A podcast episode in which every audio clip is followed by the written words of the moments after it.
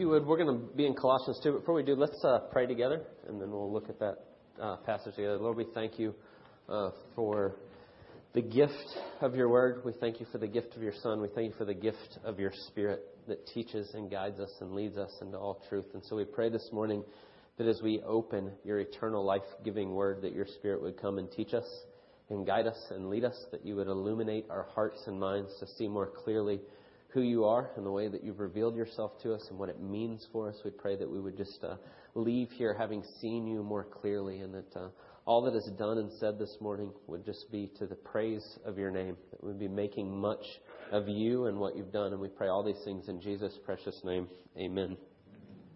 Uh, it should come to no surprise to you as I say this, but in our country today, there is a wide uh, array of religious beliefs, uh, kind of all over the map. That's, that's probably not surprising at all. Uh, you see it in all different ways. I read an article actually this week uh, in, in, the New York Times. It was it was online, so it was actually published in the New York Times a couple months ago. But they were talking about a growing uh, kind of a subculture, a, a self identification in the ways that people say what they believe today. And this growing kind of subculture that we're talking about is people who now uh, refer to themselves as spiritual but not religious.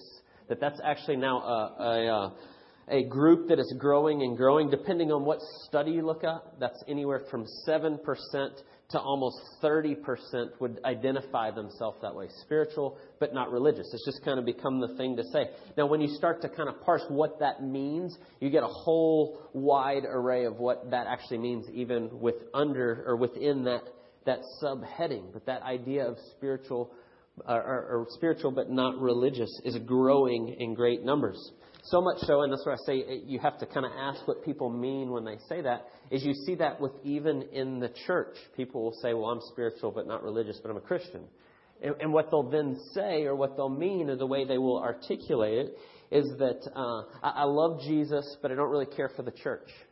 Uh, they'll say, I, I really want to follow Christ, but all this other stuff I'm not too interested in. And they'll start to say that, and they'll start to talk about it in different ways. And, and as I read this article, one of the sociologists that they, they quoted in there said, uh, spiritual but not religious are usually pretty easy to spot because they always find God uh, in sunsets and on beaches. And, and, what they meant by that is we kind of, you kind of chuckle at it because there's, there's some, some humor in that. But we sang this morning you are holy, you are mighty. I see you in the sun and the moon and the stars. They proclaim who you are. Scripture tells us that we do see God in creation. And so when people say, well, I'm, i find God uh, on the beach or in the sunset, there's some truth to that. It's, it's calling out to an eternal God who made all things and holds all things together. And so there's some truth in that. And so we start to say this in different ways. Sadly, though, when we say, uh, I love Jesus, but I hate the church, or I don't really care about the church, what oftentimes people mean is they've been burned by a church at different times. And so they think of the institution, uh, the hierarchy of a church and that. But as we say frequently, and I'll just remind you, we say this almost every week the church is, is you, it's people. Right? The church is people, not this building or this place. It's people. And so when we say, well, I love Jesus, but I hate the church, that's a complete contradiction to following Jesus. Because Jesus says, if you, you will know my disciples by the way they love each other. And so if you say, well, I don't want to have anything to do with God's people, I just want to be with Jesus. Well, you don't really want to be with Jesus because he tells you if you did, you would be with his people. And so it's kind of a contradiction in terms when you really think about it. But that, it was interesting, that article, but that's a growing group. Uh, you look elsewhere in our culture and you see other ends of the spectrum. Maybe you have spiritual but not religious on one side. Uh, on the other side, maybe you have religious but not spiritual. Uh, we get into, uh, we can start to really get into hard lines about what it means to be a believer, a Christian, or whatever religion it is, and we start to build up structures around it. Uh, within our own Christian subculture, maybe it's to be a real true Christian, you have to have a certain translation of the Bible. Uh, I've met some people like that at different times, that if you don't have the right translation, you're not doing it right.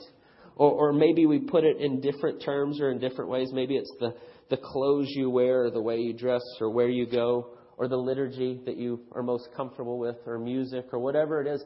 And we start to build up all these things around what it means to be a Christian. And so you have this whole wide array, two opposite ends of the spectrum.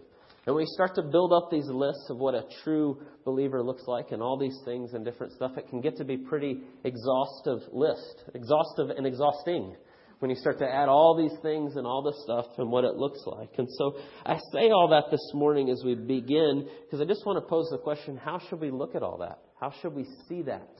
I think as we open our text and we look at what we're, we're going to look at here in Colossians 2 this morning, we're going to see that there is a, a wide spectrum and there's a whole bunch in between, but all of it is not new. Uh, as Ecclesiastes says, there's nothing new under the sun. In fact, what we're going to see is Paul's well acquainted with both ends of this spectrum. Uh, you, you see when you read in Scripture the way Paul identifies himself, he would probably be on the religious but not spiritual side at some point in his life when he talks about being a Hebrew of the Hebrews and I keep all the laws and I do all these things. That's his own way of talking about who he was before he met the risen Jesus. And that's what his life looked like. He also dealt with the other end of the spectrum, as you read, like in Corinthians, as he writes that letter to the church in Corinth, and they're very sensual, and they do all these things, and they're throwing off all these different kind of rules and doing whatever they want. And so Paul's really dealt with both sides of it, and he's going to have some things to say, I think, for both sides of it right here in Colossians chapter 2 as we look at that together this morning. And so I wanted to say, as, as we think of God's Word, as we come to it, this is a letter that Paul wrote to a church 2,000 years ago. And it is vitally relevant for right where we are today. The things he says speaks right to the same heart condition that we see in our world today he was dealing with then. And so I just, just uh, I hope that gets your interest to see what Paul says here. That what he says really speaks a lot to where we are today. And so this is the way I want us to look at this this morning as we start, as we think about those extremes and those different ways we fall into kind of those traps of seeking to follow God is first is how do we uh, fall into those traps? What are the things that allows that to happen? Either this kind of hyper legalism, and we'll talk about what that means, or this hyper, uh, I can do whatever I want and I don't need anyone else. Either one of those extremes, how do we fall into those traps? And then secondly, how do we begin to see this rightly? because Paul's going to give us some things that help us to see that more rightly. And then next week, we're going to talk about how we begin to walk faithfully in the way God's called us to walk. We're not going to have time to get that. That was my three this week, and about halfway through the week, it was like, if I'm going to hit all three, we're going to be here for like two hours. And so uh, we're just going to hit those first two, and then we'll kind of pick up with that next week. And so here's the way I want us to start is just how do we fall into these different traps? as we're seeking to faithfully follow God, and we can subtly slip into being on one side or the other of that. And so look at verses 8 to 12 to begin with, with me and what Paul says here. So we're going back. We covered 8 last week, but we're going to start there. See to it that no one takes you captive, by philosophy and empty deceit according to human tradition, according to the elemental spirits of the world, and not according to Christ. For in him the fullness of deity dwells bodily, and you have been filled in him who is the head of all rule and authority. In him also you were circumcised with a circumcision made without hands, by putting off the body of the flesh by the circumcision of Christ. Having been buried with him in baptism, in which you were also raised with him through faith in the powerful working of God who raised him from the dead. And so if you just start right there at verse 8, just kind of recap to where we were and what we talked about last week as we were looking at this. Paul just says real clearly that, that Christ is the center of all things, and you can't see it rightly without him being the center. In fact, if you go back just a few verses in chapter 2 and verse 3, he says that Christ is in him, in Christ, are hidden all the treasures of wisdom and knowledge. You can't see anything fully and rightly apart from Jesus. And so, what he says and what he's dealing with with the church here is they're beginning to fall into human tradition to different things. They're adding things on, and Jesus is getting moved over to the side, and he says, That can't happen. That can't be the case. We can't go down that road where Christ is not the center of all things. And so, that's what we were talking about last week. Problems arise when we slip into human tradition and man's wisdom and philosophy and all these things, and we remove God from the equation. And so this week, I want us to think about this picture of how we begin to slip into that. And the first thing I would say to you that Paul's kind of pointing us to here is oftentimes we can subtly slip into it by making it about the things that we do, things that are good, that point us to Christ, but instead of them pointing us to Christ, we make it all about the things. We, we focus on the shadow, as Paul will say in a few verses, instead of the substance, which is Jesus. And he gives us two very tangible examples here to help kind of flesh that out as he begins to talk and he begins to show us. Look at verse 11. He says, In whom also you were circumcised with a circumcision made without hands by putting off the body of flesh by the circumcision of Christ. Big crisis in the early church was did you need to become Jewish to become a Christian? Right? Judaism, Christianity is a continuation of Judaism. It's all one religion all the way through. It's the way God's working, and it's all those things, and it's pointing forward to Christ.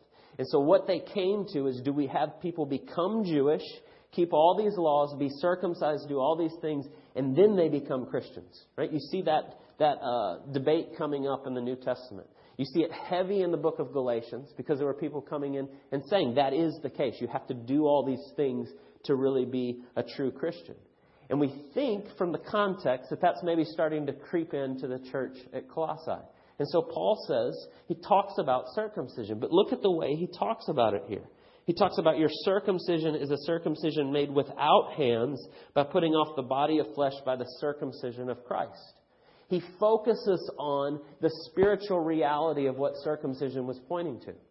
Right? When we talk about different commands and things God gives and He tells us to do, we're often talking about, and He's going to use baptism as an example. talk about that in just a second. But when we think on these things, those are outward visible signs that point us to an inward spiritual reality.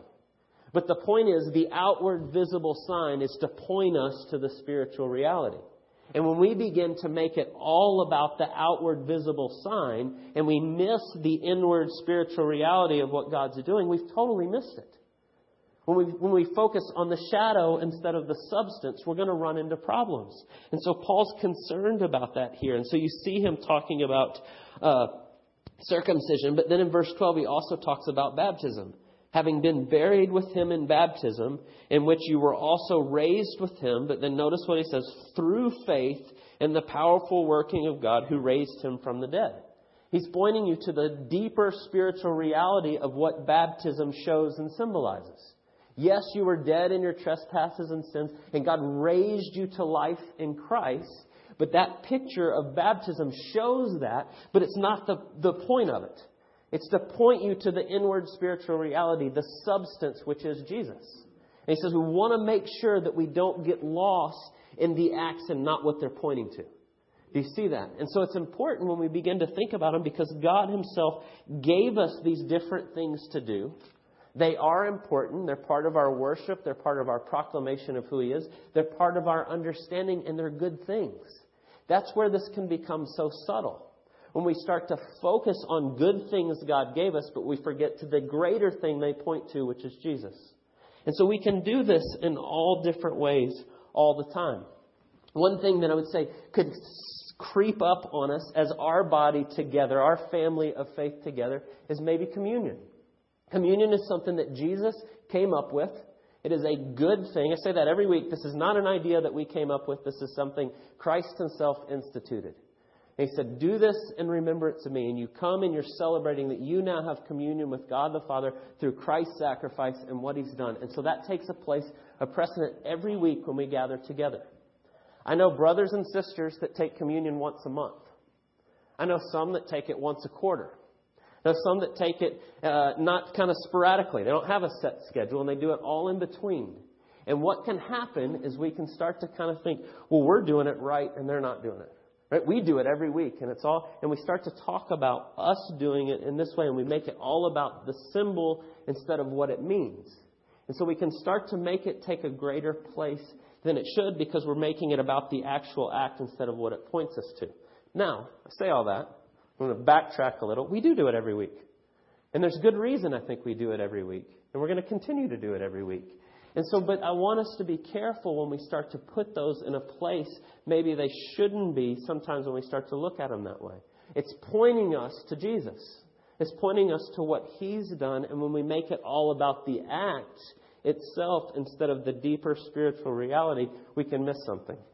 And so that's the first part I'd say we slip into missing it, as we make it all about the act itself instead of the deeper spiritual reality. It's a picture of something far greater. But then the second way we can begin to miss it, I think the way that's kind of behind that, is we can start to use the acts that we do as a means of self righteousness or self justification. I start to do these things and it makes me feel better about myself. Like God now loves me more because I took communion this week. Or God now loves me more because I read my Bible a whole bunch this week. Or those kind of things. We start to take on these, these things that are good things that God's called us to do, but instead of them pointing us more fully to who He is, we begin to twist it to make me feel better about what I've done.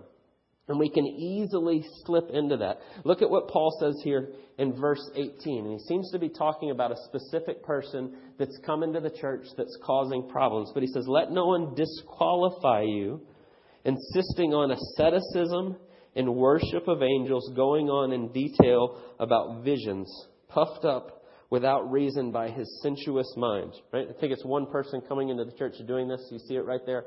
Puffed up with his sensuous mind. And he says that he's not holding fast to the head from whom the whole body is nourished and knit together. And I'll come back to that in just a second. But I want us to look at verse 18 for just a second. That someone's come in and they started to kind of point to all these other things, and they're insisting on what he calls asceticism. It's this idea of, of strict rules, strictly we're going to do these certain things in a certain way. We're going to put into place all these uh, disciplines and all this stuff, and that's the way that you're accepted. Now, obviously, I think this is obvious, but I'll say it anyway, is he says this asceticism and worship of angels. The bigger problem here is somebody's coming in and teaching you should worship angels. And that's why he spent so much time in chapter 1 and chapter 2 talking about the centrality of Jesus Christ and who he is. You don't need to worship angels. Jesus is everything you need. He is the one mediator between God and man. And so hopefully that's obvious in everything we've said, but it's there. But then he's talking about this other part of these strict disciplines and all these things. And if you do these things, then you'll be okay. And this idea comes from this, this word that's translated asceticism. You can see it a few different ways. Part of it uh, literally means a, a humility. And so you can go, well, well, that's a good thing, right? Like you point us to humility. But in the context and what Paul's talking about, it's really a false humility. Right? Like, look at, oh, I do this and, and, and I do it, and you're really kind of bragging on what you do, but you're saying I'm not really good. So, for example, we could say, uh, we could start to talk about communion. Well, I go, to, I go to Church of the Apostles and we take communion every week. And we take communion because we know that we need to see that Jesus is the center every single week, and we need to be reminded of that. Now, that church doesn't take communion every week. They must not need to be reminded, right? You see the back door of that. Right? You can cloak it in humility. I need to be reminded every week, which is absolutely true. Please, I'm not making light of that. That's absolutely true that we do need to be reminded every week. But then when we start to kind of use it as look at what I do and they don't do, I'm actually using it for my own justification. I'm using it for, hey, look at what I've done. Look at what I'm doing every week that they're not doing. And that can be very subtle. You can start off of, I need to be reminded, and that's absolutely true. And then the wickedness of our heart, kind of the back door starts to slip in that oh, I feel pretty good about myself because I take communion every week. And so that's what we kind of see that Paul's pointing us to. Be careful of that, that you don't start to let that slide in, right? That that starts to happen. And so they start to insist on different things here that, that now communion's different because Jesus tells us to do that regularly, and we should be doing that. But what happens is this teacher comes in and he starts telling them to do all these different things that God hasn't clearly defined or said. And so that's where we get into the issue of, of legalism. Now, we like to cry in our culture today legalism over everything, right? Anybody says you should do anything, oh, well, you're just a legalist, leave me alone, right? I'm walking in Christ and faith alone, and I don't need to worry about that. I want to be real careful when we talk about what legalism means in, in the scope of what Scripture says. There's some things that God does not tell us clearly that are personal convictions. Maybe you have a personal conviction that you should wear a jacket to church, to the church gathering. You are the church. I see, I even still slip into saying it, right? As we gather together as the body, maybe you think I need to wear a tie. And that's a personal conviction you have. And if that's your personal conviction, I'd say great to wear a tie every week. Honor God in that conviction, and that's wonderful and that's good. Now, when you start to tell everyone else they need to wear a tie, now you've become a legalist. You're sliding into something that God doesn't say we have to do, and you're trying to make it a mandate for everybody. That's legalism. There's a difference, though, between obedience and legalism. Right? The scriptures say that if you're sleeping with anyone other than your spouse, that that's sin and that's adultery. And so if you're sleeping with your girlfriend and you come here and you're part of our body and you tell me that, I'm going to go, you got to stop, man. That's disobedience. Don't do that. You can't cry legalism because that's obedience and it clearly said so in Scripture. Do you see the difference? There's things that God clearly tells us that we are to be obedient to do, and then there's some things that are personal convictions, and they're different. And so we need to be careful when we walk that line, but we also need to be very careful that we don't call things that are obedience legalism. Hmm? We're not to neglect meeting together regularly. And so if you slide into the I'm spiritual but not religious and I don't need anyone else, that's disobedience. If you're claiming to be a Christian, that's disobedience. And so we need to be careful on when we say that, but we also need to say it when it's clear uh, disobedience to what God has called us to. And so the second way we miss it is when we begin to make those things uh, the means of our justification. Look at me, I'm doing this and I'm doing it really well. Third way we miss it. There's another part here that I want us to see in the way that we miss it. That we've, we've got making it about the act itself, but then making about justifying ourselves. But then the third one I want us to see is what he says right here at the end. So pick up at verse 20, 20 to 23. If with Christ you died to the elemental spirits of the world, why, as it were, you're still alive in the world, do you submit to regulations? Do not handle, do not taste, do not touch, referring to things that are all perish as they are used, according to human precepts and teachings. They indeed have an appearance of wisdom in promoting self made religion and asceticism and severity to the body, but they are of no value in stopping the indulgence of the flesh. And the third thing I would say is that we start to slip in and miss is we can begin to think and see that the things we do and the, the guardrails we put up and the rules we make and the dis- disciplines that are there, and oftentimes those are good and they're for good reason. So please hear me in the way I'm saying that. There are a lot of things we do and things we put in place because it helps us. It helps us to walk in holiness. It helps us to walk following God more fully. But if we begin to think more and more rules are going to kill sin and change our heart, we have been deceived. If we begin to think that I just need more rules added to this and then that will fix my, my desire for sin, the sinful desires of my heart, that will not do it. It's only Christ alone that can do that. It's a spiritual transformation that takes place as you put your faith in Christ and the Holy Spirit comes in and begins to change you. And if you think, you slip into thinking that I can just uh, put more rules and more rules and more rules in place and that will change my heart, that's not necessarily true. Now, the rules and the things you do and the disciplines you put in your life can help lead you to seeing God more fully. They can be useful in your life, but you need to go into them with your eyes wide open.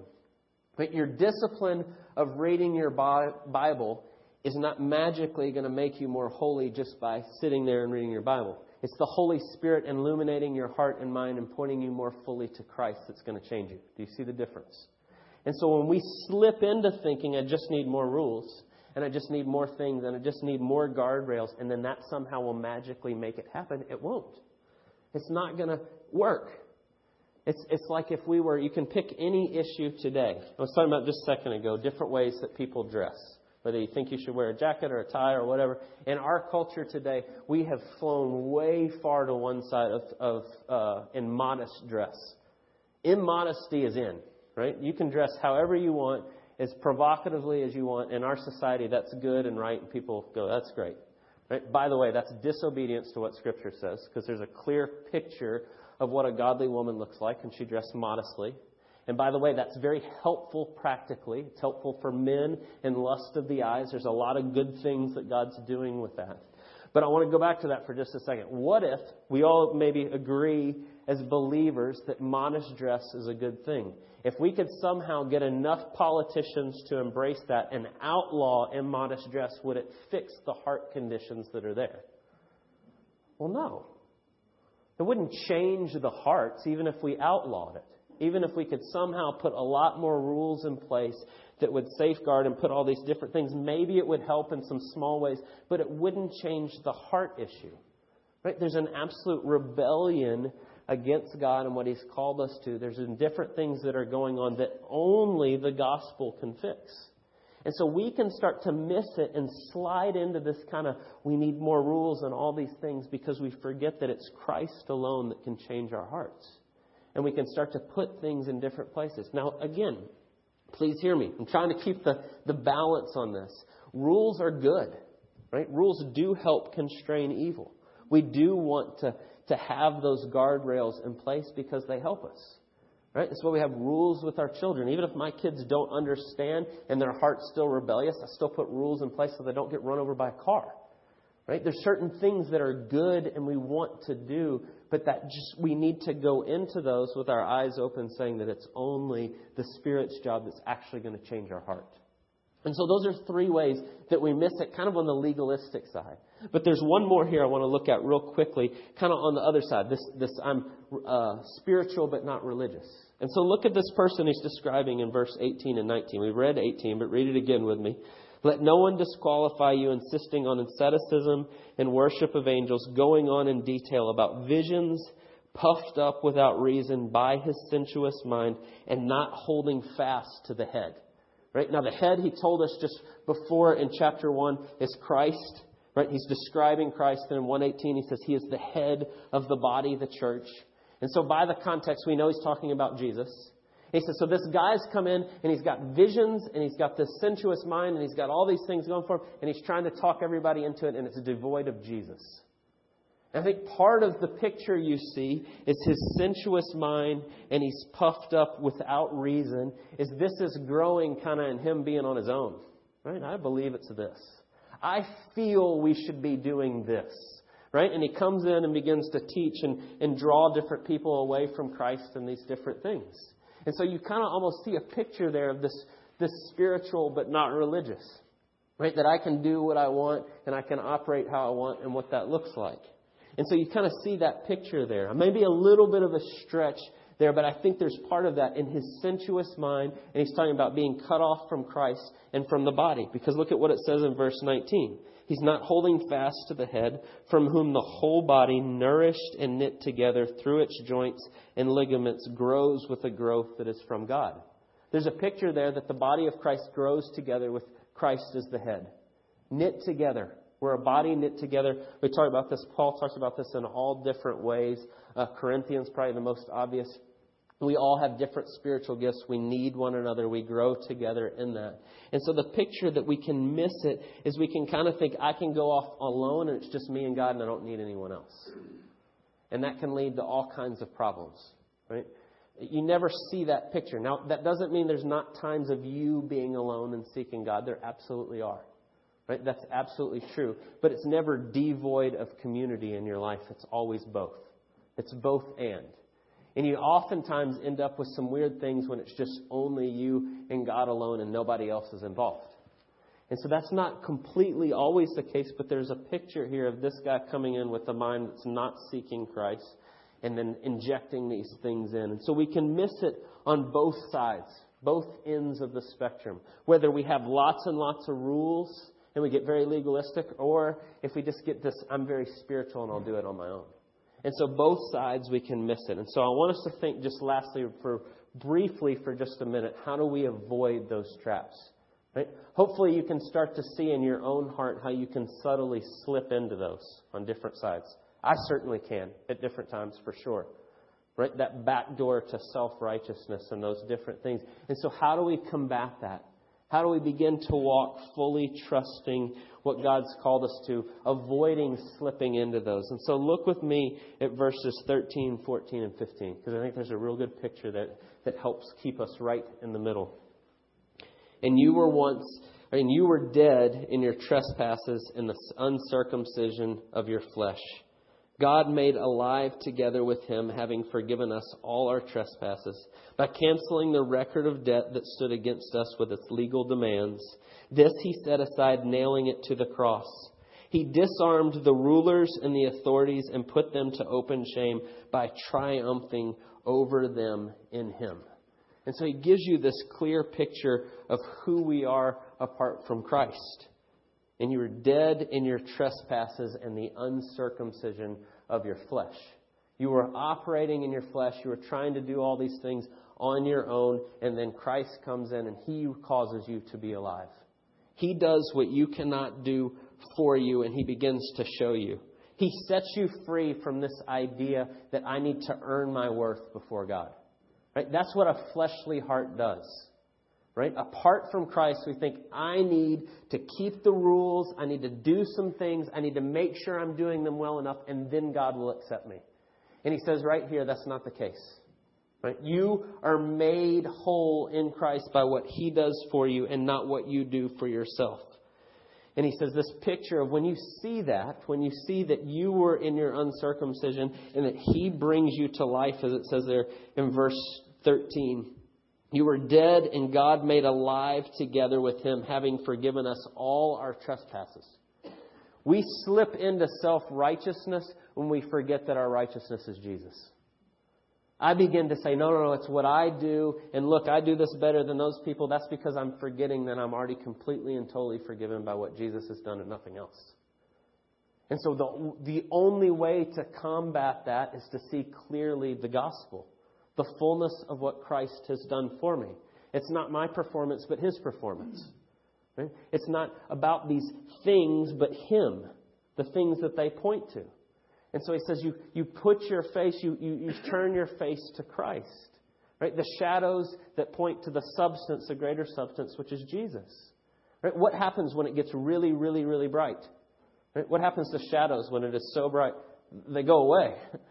And so we, we see the shadows that point us to the real thing, and then we turn our eyes to the real things, and the shadows kind of fade to the background. And then when we go back and we begin to do the things that He told us to, like communion, it's not just something we go through, it's, it's pointing us to Jesus shed his, his blood in his body and he laid down his life for us, and it's all about him, and it's not about the way we take it or the way it looks or any of those things.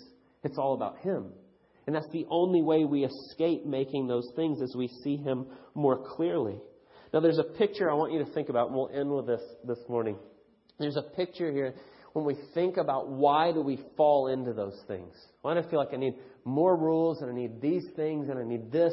I'm going to add more and more stuff. I'm going to do that. And why do we fall into self justification? We fall into self righteousness and self justification because we think we haven't done enough.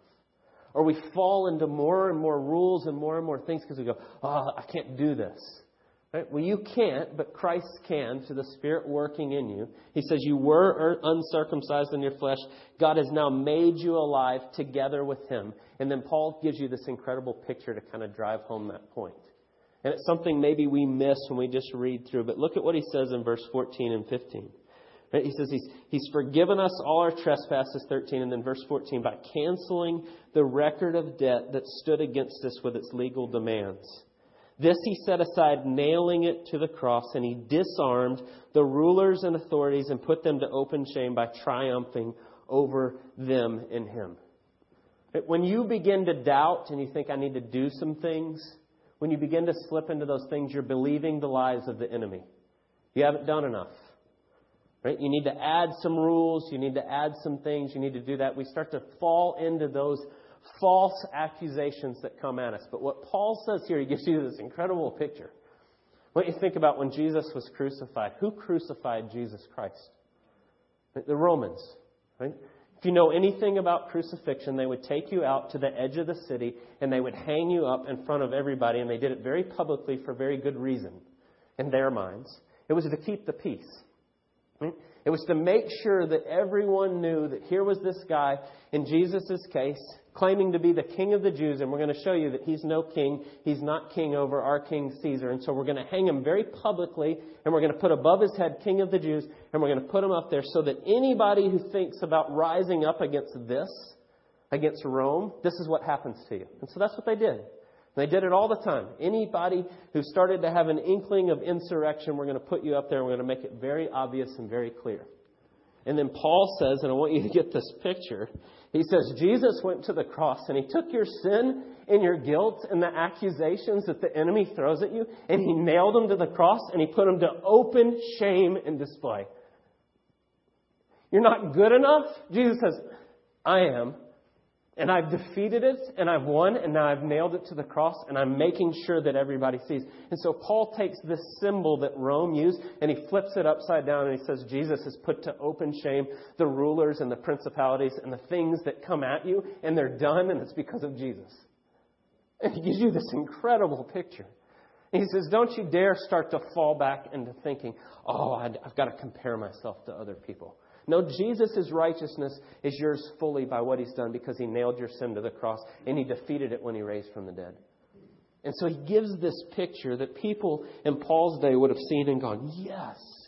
It's just like what Rome does to all those things Jesus has now done to any accusation or any place, and it's all Christ and nothing else. And so it's a beautiful, beautiful picture of how we begin to, to escape falling into those traps. Now, as we move into chapter 3, as we do that next week, Paul starts to tell us what does it look like to walk that out? To walk by the Spirit, trusting Christ, not falling into those traps. And so we'll come back to that next week. But I hope you see clearly that image that he gives us as we end this week, that we don't have to fall into those things, that Christ has done every bit of it himself. And so let's pray. God, we thank you for the absolute beauty and truth of your word that, a, that an evil picture of torture to do away with people that were raising up against the government, that you have made a beautiful picture of what you've done for us. That you have nailed our sins to the cross, that you give us your righteousness, and that we can rest in that. And for that, we can never, ever thank you enough. We thank you for the ways that you love us. We thank you for your saving grace in Jesus, and it is His name that we pray. Amen.